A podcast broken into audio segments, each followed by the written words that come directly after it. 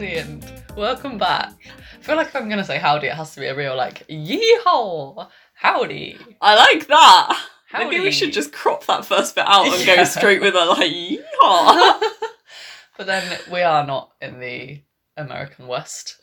I said that really weirdly. In the outback. Is that's Wild Australia? West? I'm getting my yes. I'm getting lots of. Be in the outback if you wanted. I am not on horseback. We'll say that. I'm not rounding up cows, so that feels unsuitable. Yet here we are on a rainy morning in England, saying howdy. Yes. I think that's probably going to be the end of our creative openings. Yeah, we've done two creative openings. Neither of them went down well. One will be customer service, and the other one is confused cowboy. And then what other genres can we cover? Oh my gosh, there's a dinosaur on your windowsill, so I thought of dinosaurs, but I don't know how. Just kind of roar. Dinosaurs greet each other. Yes, I think this might have to be workshopped another time. Yeah, fair enough. Before the whole episode just becomes us being like, so how do we say hello in multiple different ways? Hello and welcome back to Down to a Fine Art. Woo! We are... I always feel like I need to set the scene. Do you know what I mean? You really do, don't you? This happens quite a lot. Yeah. I always enjoy it. I often think to myself before we start, I'm like, now, you don't need to describe the setting this time. And then I just don't feel like I'm ready until I have described the scene. I mean, please go for it. I don't know why. Paint us a lovely just picture. Just gives us the context. So it's a very miserly morning in Cornwall. It's quite calm. I don't know how we're feeling. I'm feeling kind of like my head's not quite clicked in yet. I'm feeling quite tired. Like, things I'm saying are just not quite making sense to me. But I'm hoping that will resolve itself as we go along. And you're tired. Yeah. I think I slept very well. Oh yeah, we've been talking about how we both sleepwalked. I didn't know how to grammar that. Sleptwalked. I don't think it's sleptwalked. No. We both sleepwalked last night, which was fun. We were just having our little middle of the night commune. I was running away from spiders in my dreams, apparently.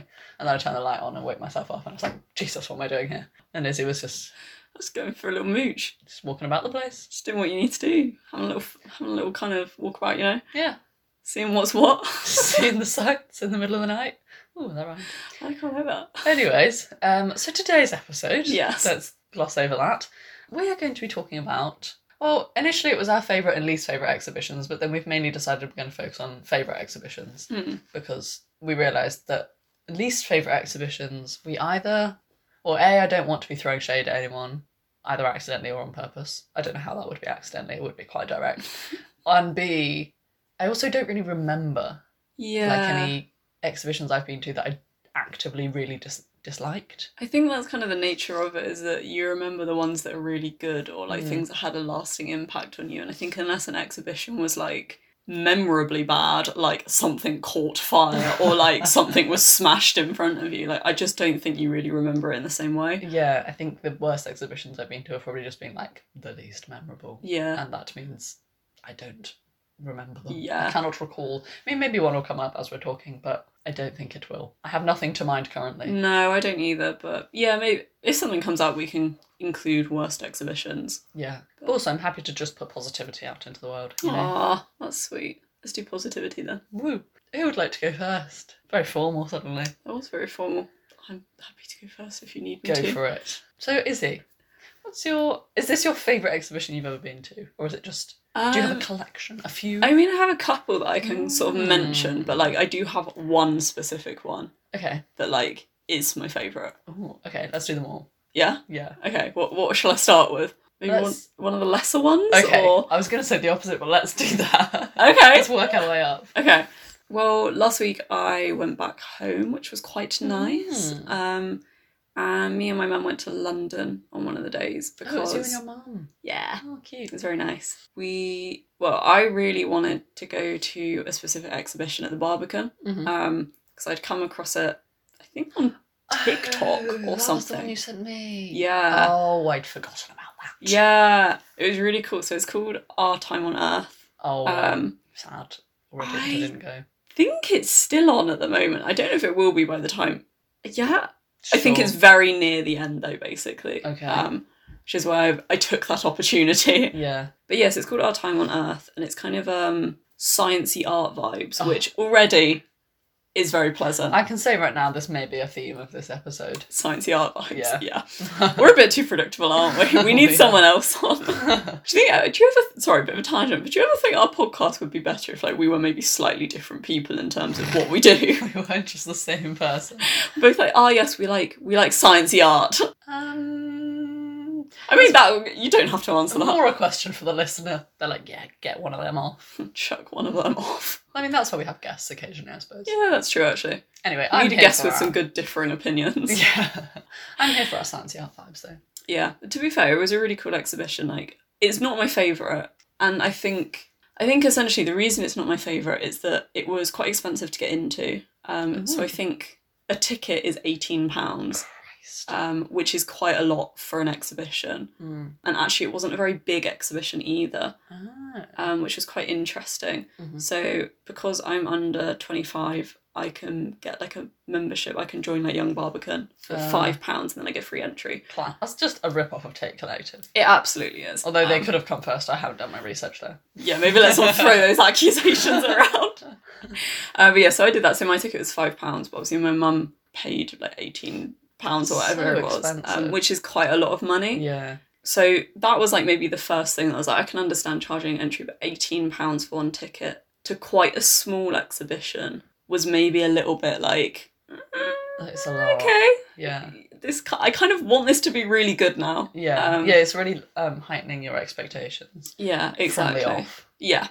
And don't get me wrong, it was a great exhibition, which is obviously why I'm talking about it, but £18 was maybe setting my expectations a little too high, I think. But either way, so it's called Our Time on Earth, like I said, and that kind of sets the scene a little bit. Like, it's very much about our impact on Earth. So it had, I kind of don't know how much detail to go into because I don't want to give spoilers if people are going to go see it. Well, we can say now that if you're going to go and see it and you don't want spoilers, maybe come back and listen to this once you've seen the exhibition. True, I like that. Especially if it's not on for that much longer. Yeah, I don't think it is. Nice to have a little, that's true. At the moment. Yeah. But yeah, so I won't go into like loads of detail, but essentially it kind of had like multiple rooms that you sort of walked through. And each room kind of had a different focus, which I really enjoyed. I thought that was a really interesting way of doing things. So it kind of started off more artsy, I'd say, and then as it went on, it got more sciencey. That sounds so cool. Which is quite cool. However, it did then mean that you sort of left the exhibition being a bit like, like I kind of don't feel like I've seen much art. Oh, okay. Like, I'd say if anything, it was, I don't know, very weird. But so like I thought the first room was probably the most successful because it's like a darkened room and it had like a massive kind of tall screen with like a really high definition, like animation, I think, of like this tree that was kind of like, it was almost like spinning in front of you, not like, woo, but like it was just kind of slowly moving. Yes, slowly rotating, not on a fairground ride. Exactly. That's exactly what I'm going for. And it was really cool. And actually I have pictures, so maybe we could put those on the Instagram as well, so you guys can actually kind of visualise it a bit more. Yes, because I'm visualising this because you put one picture on your Instagram story, and that's basically what I'm picturing the whole exhibition from. Like, I have to say, it does change quite a lot from that. Okay. Which, again, was maybe something that I would potentially argue made it slightly less successful, is that it kind of... the vibe really changed throughout it. So I think, like, if you're really into the thing at the beginning, maybe you'd end up leaving feeling slightly disappointed. But also if you were more into the stuff that came further on, then I think you'd leave like on an absolute high. So it's kind of an odd one like that. But yeah, so it had this really cool like tree animation of like, I think it was like all the nutrients in the water almost like moving up inside the tree and like showing like what, I don't know, it was really cool. That's very cool. And then each room would have like kind of a quote, a title, like a bit of information, and then have another panel which had like obviously all the credits to the artists who had made that specific work or the people that had collaborated on it. So that was kind of the layout for each room. It would have like the thing, a quote, a piece of text, and then credits to the artists and scientists. And I quite liked that, actually. Like, it was nice that each room had its own like almost like encapsulated thing Yeah. You could be like, okay, so this is the context for this room. That's a nice format. It was quite pleasant, actually. And I think it worked really well because there was one room kind of moving on from that a little bit that was obviously very specifically about indigenous cultures and their relationship with the earth. Because obviously, I can't remember the exact statistics, but I think it's like indigenous cultures protects, I think it's something like 80% of diversity or something. Oh. Like, essentially, they're doing like a disproportionate amount of work. Yeah. Like, and it was really nice to have a room dedicated to that. Yeah. And have like these beautiful banners that had like a lot of very powerful quotes, like some beautiful artwork on it from like, you know, Native Americans and that. Mm. And it was kind of nice that that was almost like localized to a room because I felt like it got, each topic got its focus. Yeah. And then you could move on to another topic and you felt like that was equally in focus. Like it didn't feel, it wasn't like one specific element to climate breakdown was being disregarded. Like I felt like each thing had its own space to kind of be explored a bit, which I really liked. So I'd say that was quite an interesting thing. That's very cool. But yeah, either way, like, do you think what some of the other rooms were? How many rooms did you say there were? I had to guess. I'd say 10, maybe. Okay. That's a good number, I suppose. Yeah, like kind of a lot of rooms would just have like one thing in it. Oh, I see. And then there was one kind of very large room that had like multiple, it was kind of like broken up a little bit into compartments, maybe. But that was quite an interesting exhibition overall. Like I really enjoyed it. Yeah, I really wish I could have gone. It sounds really cool. It is quite cool. I want to see it. I wish there was a way that they could put exhibitions like online afterwards, like document it. I mean, I know sometimes people do, but it's not common. Yeah, no, it's not, is it? But yeah, that sounds like a really good way of having things, having a particular focus for each room. I thought that was cool. I wonder how they curated the order that it went in, like you said. That's something I'd like to know, actually. Because I think it started off very, like I said, it was quite an artsy start, I think. And the second room, which was absolutely incredible, was like this massive like table and all the chairs were like huge logs and like all the like the plates and the cutlery were all like all different, and the cutlery wasn't cutlery, like it, I think, hang on, I've got a picture on my phone that I can like, so I can actually describe like a specific one. I was literally about to say, like, I know you said you had pictures you could put on Instagram, but do you have lots of pictures that I can see specifically? So, like, it would have, like, a place setting. So it would have a plate with a design on it, and then it would have utensils, but the utensils aren't, like, traditional. So, like, one of them was, like, a stick with a feather, like, taped to the top. Had, like, random bits of... It almost looked like found stuff. Cool, yeah. There was another one that was, like, a stick with a piece of, like, almost like a flint spearhead attached to it. Yeah, that's kind of nice because it's really imaginative, or like it's cool. It's unusual to us and the way that we have cutlery in like a knife, fork, spoon sense, and so it's kind of, it really sparks your imagination as to like, oh, like what kind of food would I be eating that I'd need like a feather on a stick, or like the one where it was so creative. It's like a spear, like I don't know if that's come from somewhere, like I don't know if those are things that are used in or were used at one point in other, I don't know, like civilizations, who knows where those have come from, but yeah, it's really... It was a really interesting kind of room. Like, I really liked that room. So it kind of started off quite, like, artsy, I'd say. And then potentially, like, as it went on, there was, like, a bit of fashion.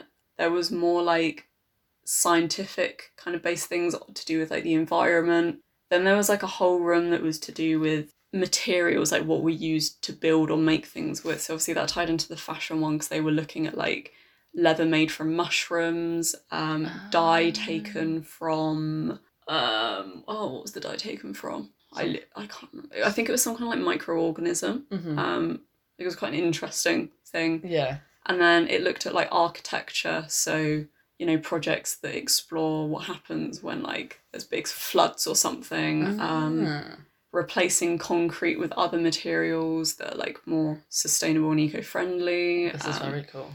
It kind of evolved on, like each room had its own sort of focus, which I really enjoyed. But yeah, it was a vibe overall. I liked it. Yeah, that's a 10 out of 10 exhibition. I'm excited to hear what your favourite exhibition was, if that wasn't it, because that does sound... I feel like London exhibitions just do things often so much better. Yes. Or like, Yeah. They're less traditional, I think. Like, I think they have the money and the footfall to do, like, weird stuff. But they can really commit to it as well. It's not just, like, a little, how do I phrase this without being insulting to anyone? Like, local exhibitions are great, but they tend to be just one room of a few, even if it's not just local artists, like, even if you've got kind of national and international artists in, like, it still tends to be, you can't commit in quite the same way. Yeah. You have to focus really in on, like, either one big piece or, like, there's a few smaller pieces. Mm. Whereas, like, when you have the room and the money and, you know, the resources, etc., to really do such an in-depth exploration into a topic, it's, I don't know, it just kind of, like, wipes the floor. It's like, oh, it's always going to be so good if you know that you're interested in the same kind of area that the exhibition is looking at. You're like, this is, even if you look at this in the way that I think about this, that's going to be great. And if you look at it in a different way, like, it's still going to kind of expand my thinking in a field that I'm interested in. Like, it's just it really, I think it's one of those things that if you go to, like, predominantly exhibitions in London, I'd say, like, obviously, you know, it happens elsewhere, but London is a good example, like the ones like that where they've got the money, the resources, the footfall, the, like, the commitment, like the space, all of that. I think it's one of those things that, like, is a great reminder of how powerful art can be. Like, you know, if you go into the right exhibition, it's just mind-blowing. Like, it really is, like, a next-level experience. I guess it's that thing of it can become, like, immersive when it's big enough. Yeah, exactly. Whereas often, smaller ones, you're like, oh, well, that's made me have some interesting thoughts, but it's quite, like, I was going to say, like, surface level, but that's not quite true, but it's quite, like, huh, nice, cool, okay, let me think about that. I always think smaller exhibitions, like, you kind of... like, you go into it and you sort of get out of it the effort you put in, if that makes sense. Like, if you go in and you're like, right, I'm going to look at everything in detail, I'm going to take notes, I'm going to ask questions, like, you're going to get a lot out of it. That's very true. Whereas I think with a lot of the bigger exhibitions, you could go in there and be like, I literally just want to look around, but you'd still almost, like, have this experience, like, forced onto you. I think you'd really come out of it and be like, oh my goodness, like, I experienced something even though I didn't put the effort in. I don't know. That's I'm not really sure on that point. Take. No, I really like that, and that is very true, because I think, you can get a lot out of small exhibitions, but you're right, you have to really commit and really try and go for it and read everything and think about everything. And pause in front of every artwork and really be like, how is this making me feel, sort of thing. Rather than it being pushed on you, because you're entering a space that's, like, dark and there's sounds and there's moving images. I guess that's the importance of, like, immersive art or, like, interactive art, is that it engages you in a different way.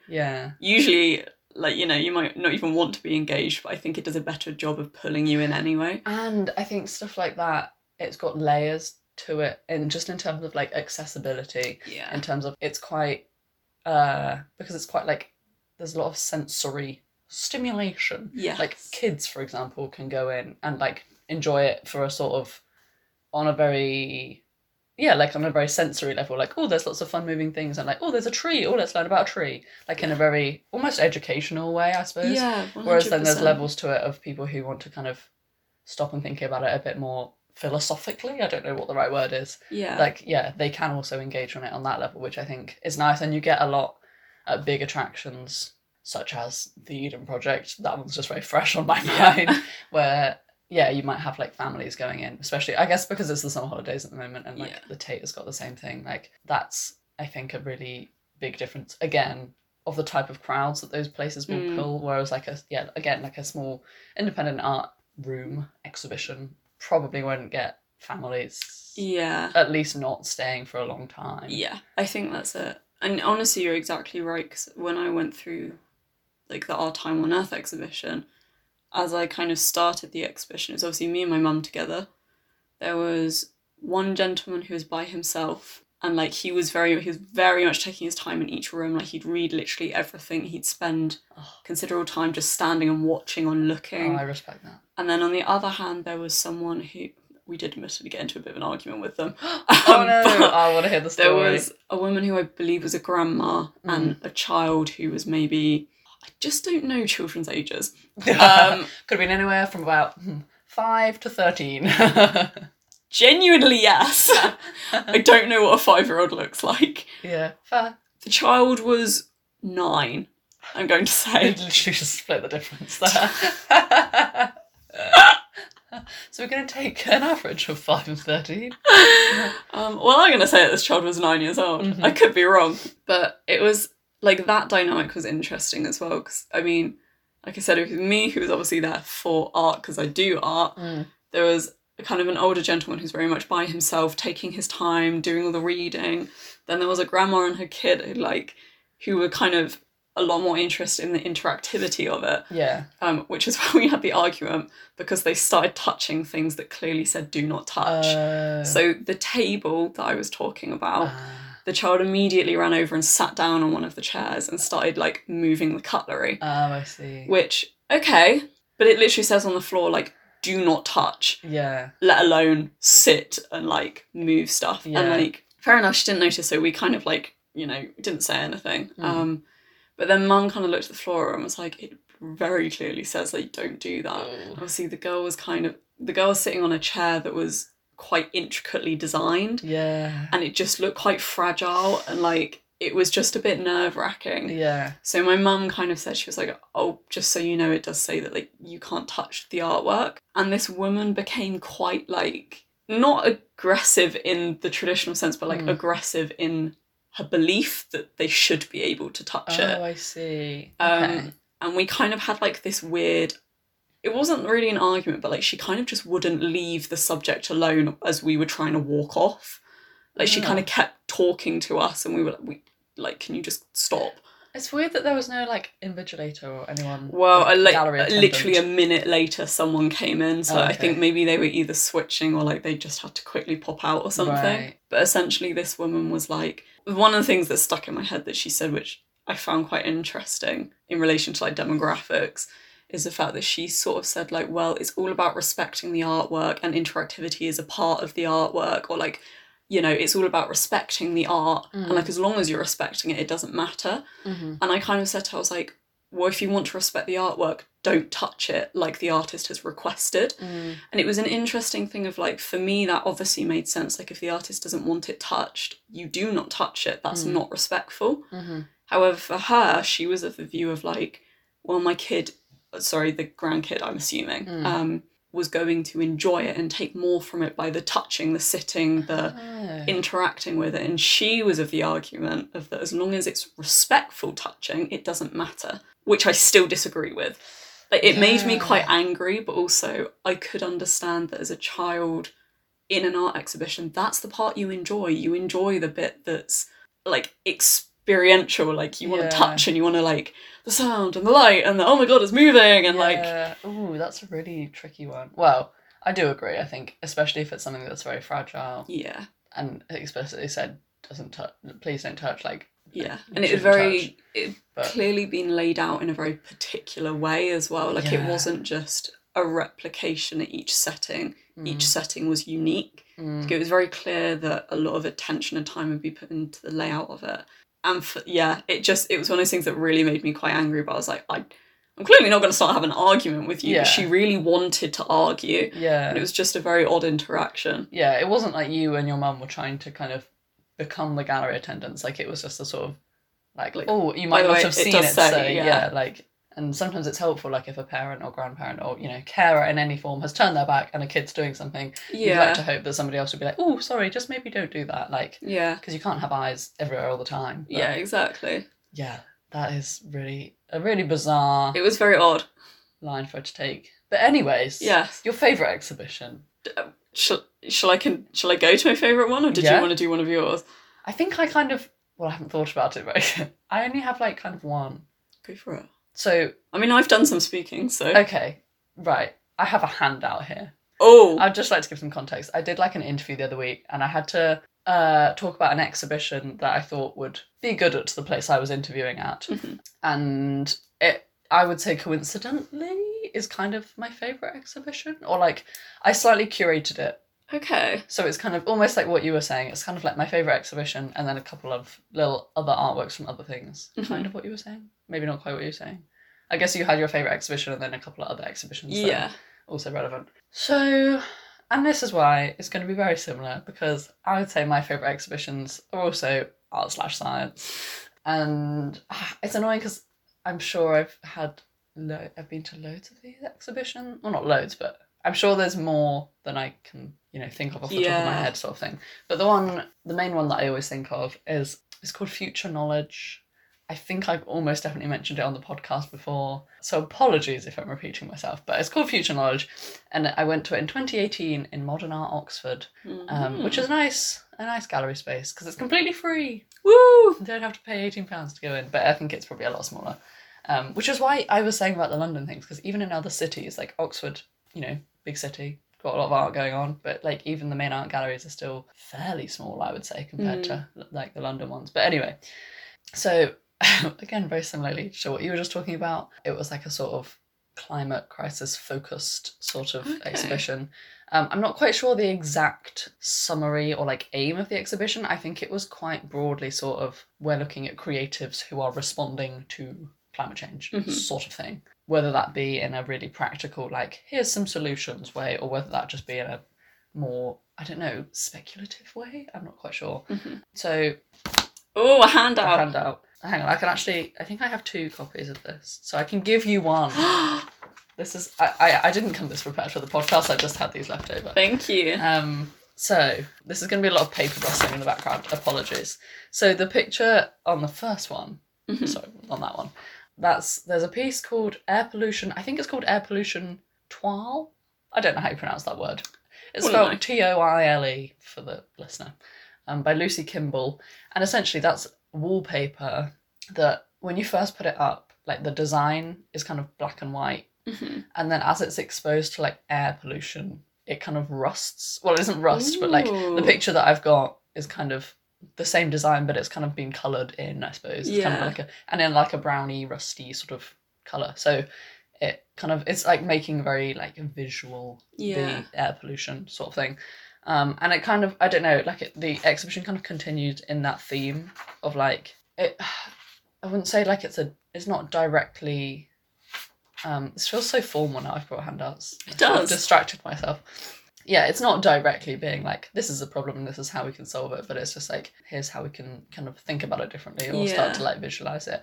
And I think maybe the reason that I liked this exhibition so much was because it was the first one that of these type of exhibitions that I'd been to, maybe. Yeah. I don't know that this particular exhibition was necessarily the best of the best, but because for me it was the first one where I'd been to where I was like, oh, there's this really cool intersection of like art and science and the climate crisis, particularly because that feels like a really obviously pressing issue, and sometimes it's very easy to be like, what's the point in me just doing my little art practice, like that's not contributing, and it's kind of, it really flags this like, oh no, you can think about these things through whatever you do, and kind of, you don't have to be at the cutting edge of science to be making a difference. I don't think, like, it's only natural that people, I don't, how do I phrase this?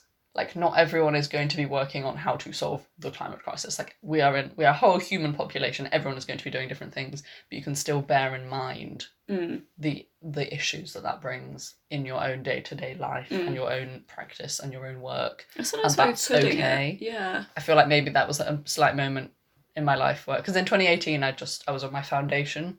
So, like, I'd just done my U-turn from science to art. So I imagine there was some...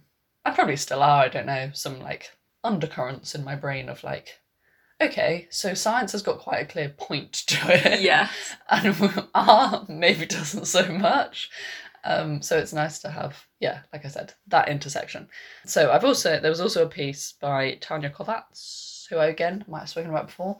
I love all of her work. Again, love Tanya. It's very like arty, sciencey. And this particular piece, she's got three big metal bowls that have been cut into the shape of the three oceans, so Atlantic, Indian, Pacific, I think it is. I like that. And she put like a salt solution in it that as it evaporated it left like tide lines, and I don't know the ins and outs of this, but it's kind of relevant, it's responding to Gaia theory, so I'd love to know more about exactly how she got from Gaia theory to this piece, because Gaia theory is very much like the Earth is one self-regulating entity. Yeah. Whereas it seems weird to me that it's in three different things. And I don't know. Yeah. I wouldn't look at this piece and think Gaia theory. Yeah. But I know from reading about it that it came from it. Interesting. It's annoying with this exhibition because it was in 2018. They've archived all the information, so I can't find any of it online. So I'm just trying to go off like my own pictures and my own memories of it, which is a bit frustrating. But maybe one day I could like email them and be like, hi, can I have some information? See some info, please? So yes, that was another one. And then this one. It's the return. It's the return. So this is where I first found Rachel Sussman. Woo! Rachel Sussman podcast! Honestly, I think we should rebrand. So the piece was, well, we've talked about this so many times, but just another brief recap. The piece is called The Oldest Living Things in the World. And as the name suggests, she did this project where she went round and she photographed a lot of old living things in the world. Surprising, that, isn't it? Yeah. And this particular exhibition, she'd kind of documented them on the wall in like a sort of timeline that she'd annotated with like not just human history, but sort of all history. Like it started with, the Big Bang, and then it was like atoms formed here. And then you get to the like... Oh, I love that. The Mayan calendar starts. Is that how you say it? Mayan calendar. One of those words I see written and didn't really know that I didn't know how to say it until I said it. And I was like... I don't know. Anyway. I've always said mine, but I very much could be wrong. Anyway, yeah, things like that. Which, again, a really interesting way of presenting it, because I know Izzy and I, we both have the book. And I quite like the book. I think that's a nice way of presenting it. And I like the concept of the timeline. I don't know that I like... Like, looking at these pictures, it's quite chaotic. Like, the pictures are no longer the main focus. Which I think, again, interesting, because it's like, the pictures are the more, like, quote-unquote art bit of it. Like, that's the aesthetic. Like, oh, look at these lovely photos. And then the concept is more, or the science is more the timeline. And the timeline, for one, is not scientifically accurate, because it's not spaced. Yeah. Right? But it is an art exhibition, so I can't really get annoyed about that. I don't know, I just think... Looking back on it now that I've seen the book, the timeline feels a bit almost like, I don't know. I feel really savage being like, it feels a bit clumsy. But like, there's something about the timeline that looking at these little pictures that I've got here, I'm not vibing with as much. I just think the pictures are so lovely that they deserve to be kind of printed out big and like hung as prints rather than sort of stuck in a quite, erotic manner on a wall. Anyway. No, I can understand that, because I also think that like, I guess that goes to show how important the presentation of your work is, like how you choose to present your work or curate your work, because it does change how it's kind of taken on, I guess, by other people. Because I guess something about the book that I always really liked is that, you're sitting with like this book in your hands. Admittedly, it's quite a big book, but like you're just kind of sitting with it like in your hands or on your lap or something, and like you're reading about like this organism that is like 5,000 years old. And it's like this immense like history in your hands. Like it's really kind of I felt it was kind of almost like an emotional experience. Like it was quite impressive. Whereas I guess by like expanding it and putting it on a timeline, I could be wrong, but like I don't know if that would have the opposite effect of like, it's kind of stretched out and then you kind of look at it and you're like, oh, all those organisms are kind of like in the middle there. Yeah. Like I'm imagining that, for me anyway, it would have taken away some of that, like, almost like awe that comes with reading the book of being like, oh my goodness, like, this is a photo of a tree that's 5,000 years. What the hell? Yeah, that's Whereas, it. Yeah, when you kind of just see it stuck on a wall, like, grouped with all these other ones, I think it takes away some of that, like, hard-hitting, like, deep time, oh my god, sort of feeling to it, because you're like, oh yeah, like the organisms are just kind of all in that one patch there stuck on the wall. Like it doesn't, almost like it desensitizes you to how impressive it is. Yeah, and I think like we were saying, the London shows, I'm being really generic here, but like the kind of big London spaces, I think this would have been if you could really stretch it out, like if you could have a whole room with it all around the wall, and like I'm imagining like dark lighting with like spotlights kind of on the pictures or something, just a bit more weight to them, like you're saying. Literally, when you're reading the book, it's a heavy book. But like the way, I mean, I don't know how well it's going to translate over the podcast, because we are looking at an image of it that I think from the image I don't know, there's something just about that tiny little image that I've put on there that just irks me a bit.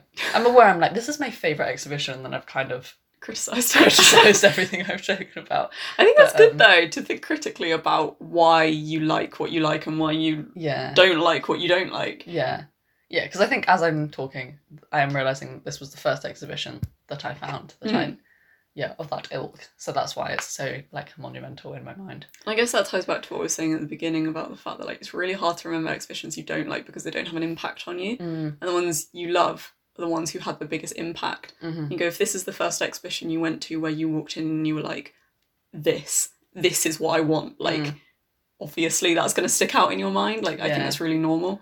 Yeah, so there we go. That was the first time I discovered Rachel Sussman, and even if the exhibition itself clearly did have a good impact on me because I bought the book and everything, but looking back, I think I prefer the book to maybe the exhibition. Mm. But I like the concept of the timeline. So then the last piece that I spoke about in my little presentation was, again, really bad pictures from me here. This is the problem of having really hard to find, you know, kind of slightly older exhibitions. But there's a sculpture in some woods that's vaguely supposed to be some lungs. And again, I would say the actual piece, probably not my favourite. I don't know why this has become a theme here, but I really like the process of it. So the lung sculpture is made out of these kind of, I would say like beige bricks, which that's fair. Maybe they're not quite beige, but... I would say grey or white, but... Yeah, I think that's just the bad photo quality. But yeah, but the bricks are made out of mycelium. Ooh. Which is like that kind of like root sort of network. So I think this sculpture came out of a project, and there's an image here, which as you can see, and the viewers and the listeners cannot. But there's some people making the bricks, and apparently there was a group of local artists and scientists who worked together for many weeks leading up to this sculpture, and they were just using loads of natural materials to see if they could, you know, sculpt with them. Like, the artists and the scientists were literally just playing with materials together. Yeah. And obviously, you know, the artists come with one set of aims, like, oh, this would be good to sculpt with, or like, oh, we could, like, paint with this, or blah, blah, blah, blah. Yeah. And the scientists have another perspective on it. And so then the outcome of it was they realised that you can make bricks out of these, if you, like, compress the mycelium into, like, little brick moulds, then you can build with it, which is obviously... A far more sort of sustainable material. I don't know quite what the long-lasting... I don't know that you'd want to build a house out of it. I don't know if it kind of starts to... I imagine things would start to grow over it or something. I don't know. Yeah. But again, it's just that kind of... the intersection of art and science. Nice. Is underpinning this whole episode so far. And then I have two honourable mentions. Okay. So the first one. This is a great story time. So we're branching off now. There's two different... exhibitions that I would say, that first exhibition was the first one, like I keep saying, that I found, and then these two next ones, one of them was in London. It was called Eco Visionaries, and it was at the RA in, I don't know, a few years ago, like 2019, 2020. And this particular piece is really difficult to describe succinctly. Okay. So there's going to be a bit of a story time here. Have I told you about this one before? It's the jellyfish one. I don't know. Either way, I'm here for a story time. Either way, I might not have said it on the podcast. So yeah, story time. Okay, let me paint the scene. This will take a minute, I'm so sorry. So, it was like the end of this whole exhibition. Obviously, there's been loads of similar... The Eco Visionaries exhibition was like art, science and climate change. Mm-hmm. So we went through that whole thing. And then you get to the end. And just before you go out, there's like this kind of... people were queuing to go into this like room. And there's a little timer as you're queuing that was like 7 minutes... And, you know, after every 7 minutes, a group came out and a new group went in. So you're like, okay, this is a 7-minute experience. Okay. Real quick. So, yeah, me and I think I was with Beth. We queued and we went in. Maybe Laura was there as well. That's completely irrelevant. I just didn't want to sideline anyone. Yeah, so we went in and you sit down and you're kind of, there's like a small group of like 10 of you and you're like facing this kind of circular mirror in front of you. And you all put some headphones on, I think. And this voice starts to... like talk to you and it's like, hello, like welcome to whatever it's called, and you can all see each other in the mirror, and it's kind of doing quite a friendly introduction of like, let's all get to know each other, like point at the youngest person in the group and you kind of point at the oldest person, and it's just a bit of a kind of like, it's obviously a little bit awkward to be like, let's point at the oldest person in the room, but you know, that's how it starts. And then it's like, shut your eyes and imagine the Earth, like 5 years in the future, 10 years in the future, 50 years in the future. And then when you open your eyes again, the lighting has like dimmed a bit. Mm. And the mirror in front of you, the lighting's changed, and you realise it was like a sort of, is it called a two-way mirror? Oh. And so you can see it's not a mirror, it's like a circular tank. And there's jellyfish like slowly blobbling round in front of you, and there's like a slow, like mesmerising, like circular motion. And you're like, huh. And because the lighting's shifted, the tone shifts a little bit. Like the voiceover suddenly kind of, he gets a bit more serious. And he starts saying about how, like, you know, in 50 years' time, obviously, there's this whole theme of the climate crisis. And so, you know, things aren't looking great, finger guns. And how jellyfish will thrive in the warming sea temperatures. Uh-huh. So as everything else is kind of struggling and failing, jellyfish will be like, yeah, they'll be abundant. Because that's already happening slightly, isn't it? I mean, we've literally, Falmouth is full of jellyfish. Yeah. Like, I don't obviously know how much that's changed, but I don't remember there being so many jellyfish if I ever came to Cornwall when I was younger. I don't know. But yeah, so then we, you know, he talks for a bit about jellyfish. And then, like, as he talks, the tone gets more and more, like, ominous. And suddenly it, like, shifts. So it's like the jellyfish are watching you. And suddenly it's not just, like, this guy talking about jellyfish. It's, like, the jellyfish being like, look at the humans, and suddenly we're like, oh, it's got real ominous real quick. And then it gets a bit confusing. I need to make sure I remember it right. Then I think the lighting shifts again, and you realise it's not just a two-way mirror, it's like there's another room on the other side of the tank with another group of humans in it, and you can't see each other. You can see them, they can't see you. Okay. And it's so weird. Like, so that we're still with the voiceover of the jellyfish looking at humans. Suddenly, we are also looking at humans with the jellyfish. Like, you've really been taken, like, out of your own body, and you're looking at these other humans, and the other humans, the other side, all kind of wave and then leave, and then a new group come in, and you realise that you're not just in there for 7 minutes, you're in there for 14 minutes. And it's the new group has come in, and you watch them doing exactly what you just did. So you watch them kind of sit there a bit nervously. They can't see you. They don't know they're being watched. And they sit there a bit nervously, and they point at the youngest person in the group, and they point at the oldest person in the group. But now you've got this, like, voiceover, and the voiceover goes in this really weird, ominous way, like, see as they point at who will die first, you know? Like, it's suddenly, like, it's... You've been taken really out of your own experience in a weird way. And then, yeah, like, it carries on. I don't know, like, he probably keeps talking about jellyfish. I can't really remember what the filler bit is. And then at the end, the voiceover tells you to wave and you leave. And you know that you're being watched just as you were just watching them. And, like, you come out and you're like, what was that? Like, it was so, so clever how it kind of really... It's this whole metaphor, I suppose, for... The jellyfish are just blobbling away in the middle throughout this whole thing, and the human kind of generations are, like, coming and going in the same, like, cyclical way. And it's so, like, inevitable, like, you don't know that you're entering into this. That's it's like insane. A metaphor for life. It was just, honestly, blew my tiny mind. And, like, describing it is always so difficult because obviously it's really just something that needs to be experienced. That sounds honestly insane. Wild. And yeah, that was definitely one of the ones I want to experience. Really that stuck with me. Absolutely amazing. Yeah. So what was that called? So it was called Win Win. It's got some little arrows in the middle. It's like win, arrow, win, which I don't know if that's a visual representation of windows and I don't know what's going on there. Fair enough. And it's by, I think I got a bit confused. I also don't know how you pronounce this. Rimini Protocol, which I think might be a name for a collective because there's like, then there's a list of 3 people. Oh, so okay. I don't quite know if that's just the name that they worked under or if that... I don't quite know. But yes, that was what was on the exhibition information. So that was that one. That is... like I feel like I've just been taken through an experience, well, even I'm glad though I wasn't there. I could somehow translate some of that for you because it was wild and blew my mind in a way that no other artwork I don't think has ever done. That's genuinely insane. I'm so impressed by that. Yeah. And then... Sorry, I'm aware we are... No, continue. Very briefly, the last one that I have told you about before is I recently went to Radical Landscapes at Tate Liverpool, and they had a piece called Back to the Fields by Ruth Ewan.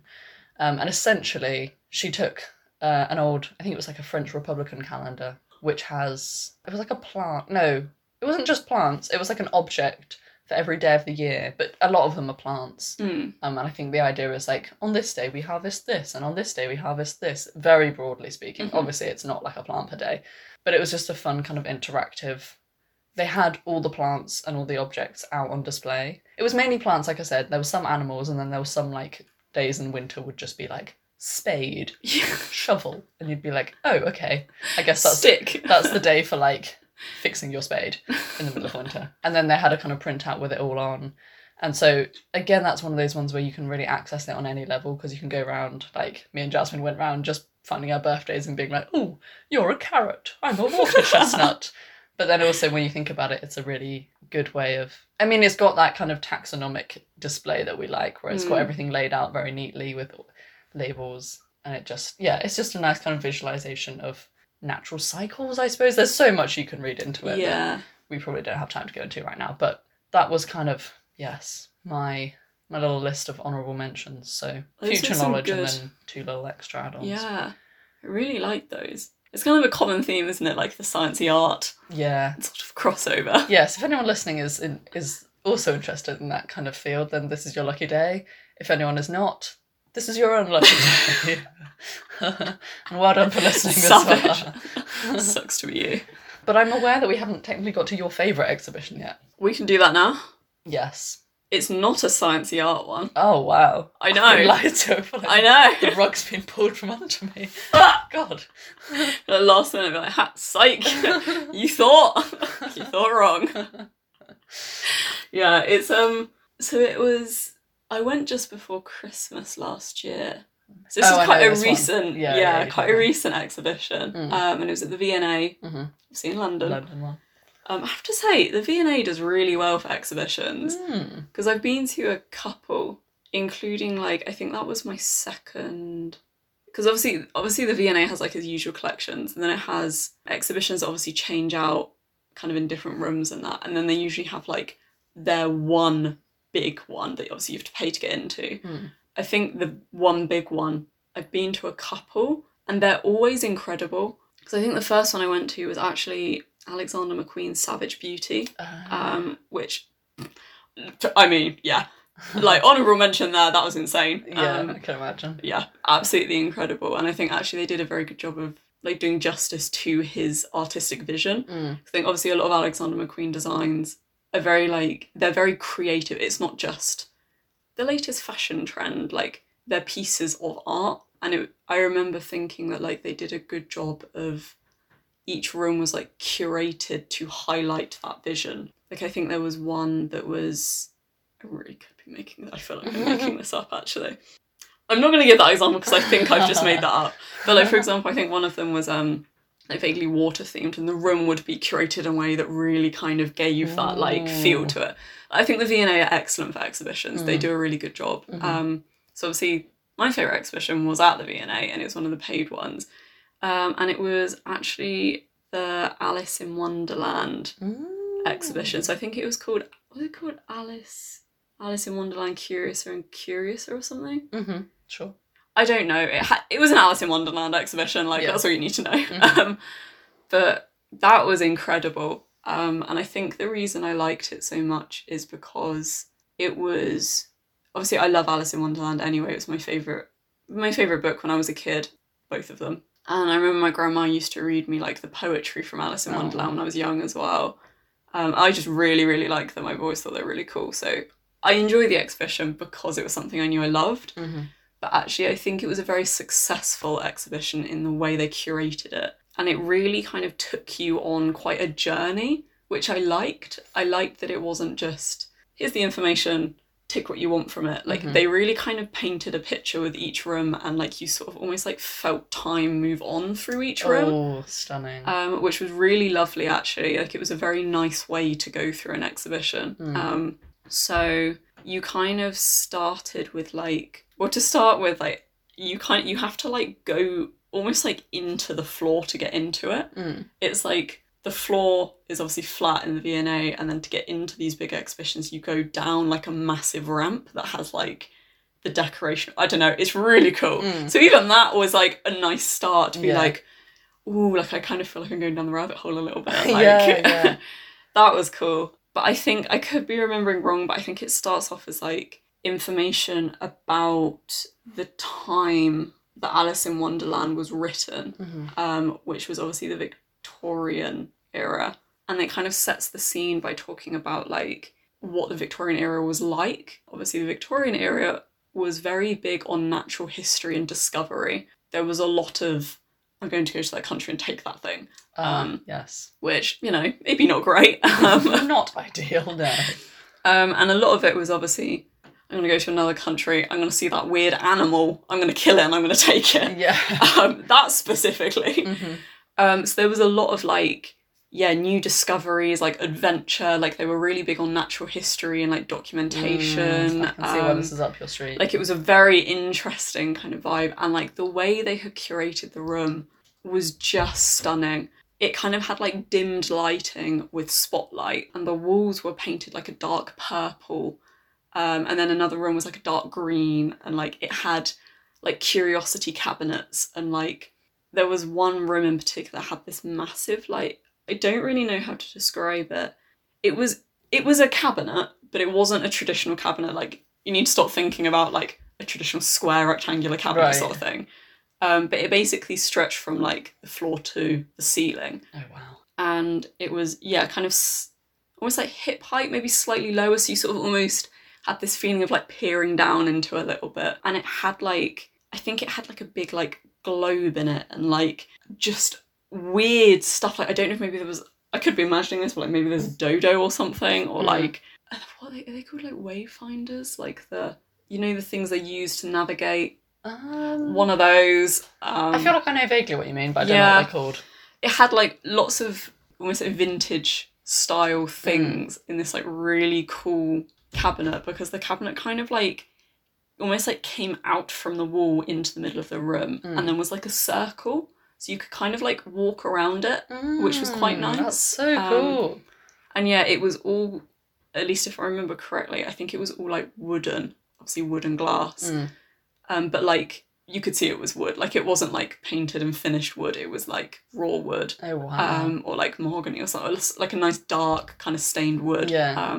And it just had loads of almost knick-knacky bits, and it really painted a scene. You know, it was beautiful. Yeah. And I kind of started with that, and then it went on to sort of information about the writer and kind of his life, and then it sort of slowly you start to see maybe this is where things kind of happen, because it introduced this young girl who fit the description of Alice. Oh, cool. And then you kind of see that sort of happen, and then it kind of told you about the illustrations and how that happened, and it had I have to say it was really interesting because a lot of the stuff in the exhibitions was actually from private collections. So they'd obviously put an immense amount of work into putting this together. But I mean, they had original etching plates for the prints of the books. Oh my gosh. And it had, I think they had a book that is no longer in circulation because there were mistakes on it to do with the printing. Yeah. I don't know if maybe they reworked one of the prints in it and then reprinted it, and that's now the version that's used. But they had the most incredible things. They had letters, his notebooks, really impressive. So kind of all of that, and then you get onto the actual Alice in Wonderland books, and kind of, you sort of see the success build, all of that, and then obviously the sequel, and it kind of evolves. And then once you go through all this information type thing, which I always think is difficult to make interesting, the information parts of the exhibitions, but they did it incredibly. It was so engaging. I think that's the longest I'd spent in an exhibition, was that section. And honestly, I think I was with my partner and we went around, we read literally every piece of they have this piece of artwork by this person, they have a little bit of information about it. We read every single caption. Wow. It was just great. And then once you get through that, then you got on to the creative stuff. Oh gosh. And it was just so cool. It had installations, it had the light, the sound, it took you through all the movies, all the different designs, and then it kind of went on to more the different interpretations of it. So the Disney interpretation, the film, the Johnny Depp version. And also I don't know why I didn't know this, for someone who loves both art and Alice in Wonderland. But I didn't know that Salvador Dali did work on Alice in Wonderland. Wow, so I think I don't know if Disney, something happened where he was going to be the artist for one of the Alice in Wonderland films, I think. And then they decided that his work was a bit too weird, which it's Salvador Dali, let's not kid ourselves here. It was always going to happen. Or something like that. Yeah. But it had his work there, and I was just stood there and I was I'm looking at Salvador Salvador Dali's artwork in front. Wow. It was just insane. That's amazing. And yeah, then it kind of evolved a bit more and it went into like fashion, modern day fashion design that's taken inspiration from Alice in Wonderland, comic books, and like the satirical element in like newspapers and that sort of stuff. And it just kept going and going and like evolving and moving on through time. And it was just incredible. Like there was even like a VR experience, which we didn't actually do, but the picture of the room was insane. Like the whole room was like a green screen and it had these like huge like plants coming down from the ceiling, but like not actual plants. They were like big plastic like flowers and like blades of grass. It was just so bizarre, but like the whole thing was such an experience. I think that has got to be my favourite exhibition. I mean, I'm not surprised. That was incredible. I feel like I've been, and just from your explanation, it sounds like, and I don't know if this is going to like almost undermine it, but like it sounds like the Alice in Wonderland equivalent of like the Harry Potter Studios. Honestly, like it may well be. Like it really walks you through like every part of its creation. Yeah. And like just how comprehensive it is, like the amount of different, like you said, like it went through the author's like life and the context, and then it goes through the books and the films and the fashion, and it's just like crikey. Yeah, it was the amount of work that's gone into that. That sounds amazing, and I really want to see that cabinet. When we were looking for cabinets, we should have set our hopes a lot higher. We want a cabinet from the V&A. From the V&A, from like pure mahogany that goes like to the ceiling and like out into the room. Do you have any, well, not right now maybe, but do you have any pictures of this cabinet? I do, yes. I would like to see the cabinet. Excellent. I'm trying to think of best way for... Obviously, we've spoken about quite a few specific artworks and exhibitions. Yeah. So it'd be nice if we can get them on the Instagram so people have the option of seeing what we've been speaking about. Yes. I'm trying to think of the best way... I guess when we do the post, we can just do a multiple. Yeah, maybe just be like, you know, slides 1 and 2 are this, and slides 3 and 4 are that. Yeah, if that's not going to be, like, really difficult for you to do. No, I think that should be fine. I can curate it. Nice. And we could probably chuck like extra pictures on the story or something. Yeah. Maybe have a highlight. But... yeah, you could have a little highlight reel. Oh, that'd be cute. Okay. Well, nice. I was not expecting it would take us so long to like... I thought this would be a shorter episode. Yeah. I almost feel like we need a part 2 that we can actually like unpick what we've spoken about. Like I feel like this episode's been very descriptive, which has been hopefully great. Yeah. But...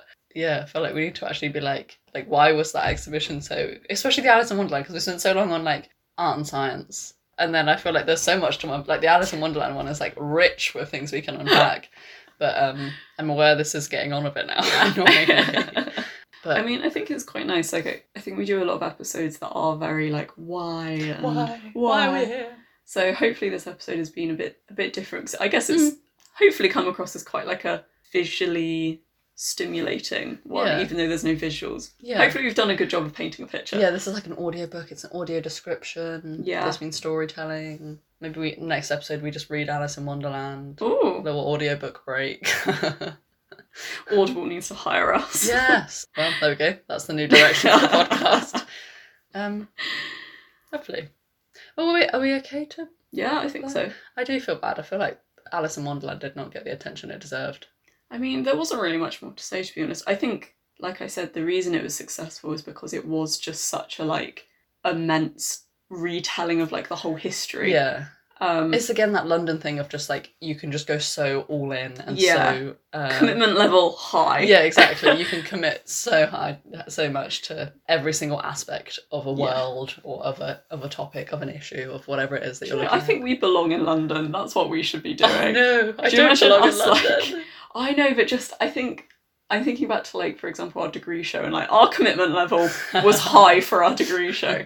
I think we'd excel in London. Oh, no. So, like, give us all the funds and we will blow your tiny minds. Oh, no, this is an existential crisis waiting to happen for me. I've always identified as a non-London person. But think of the opportunity to be fair, no, so much. Oh, no.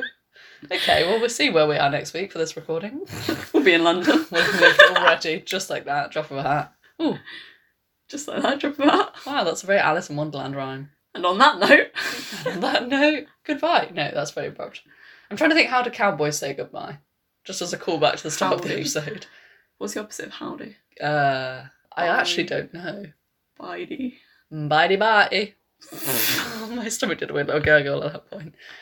Okay, right, sorry. Yes. Shall we leave? Yes. Cool, you'll hear from us soon. Bitey bye. Oh, God.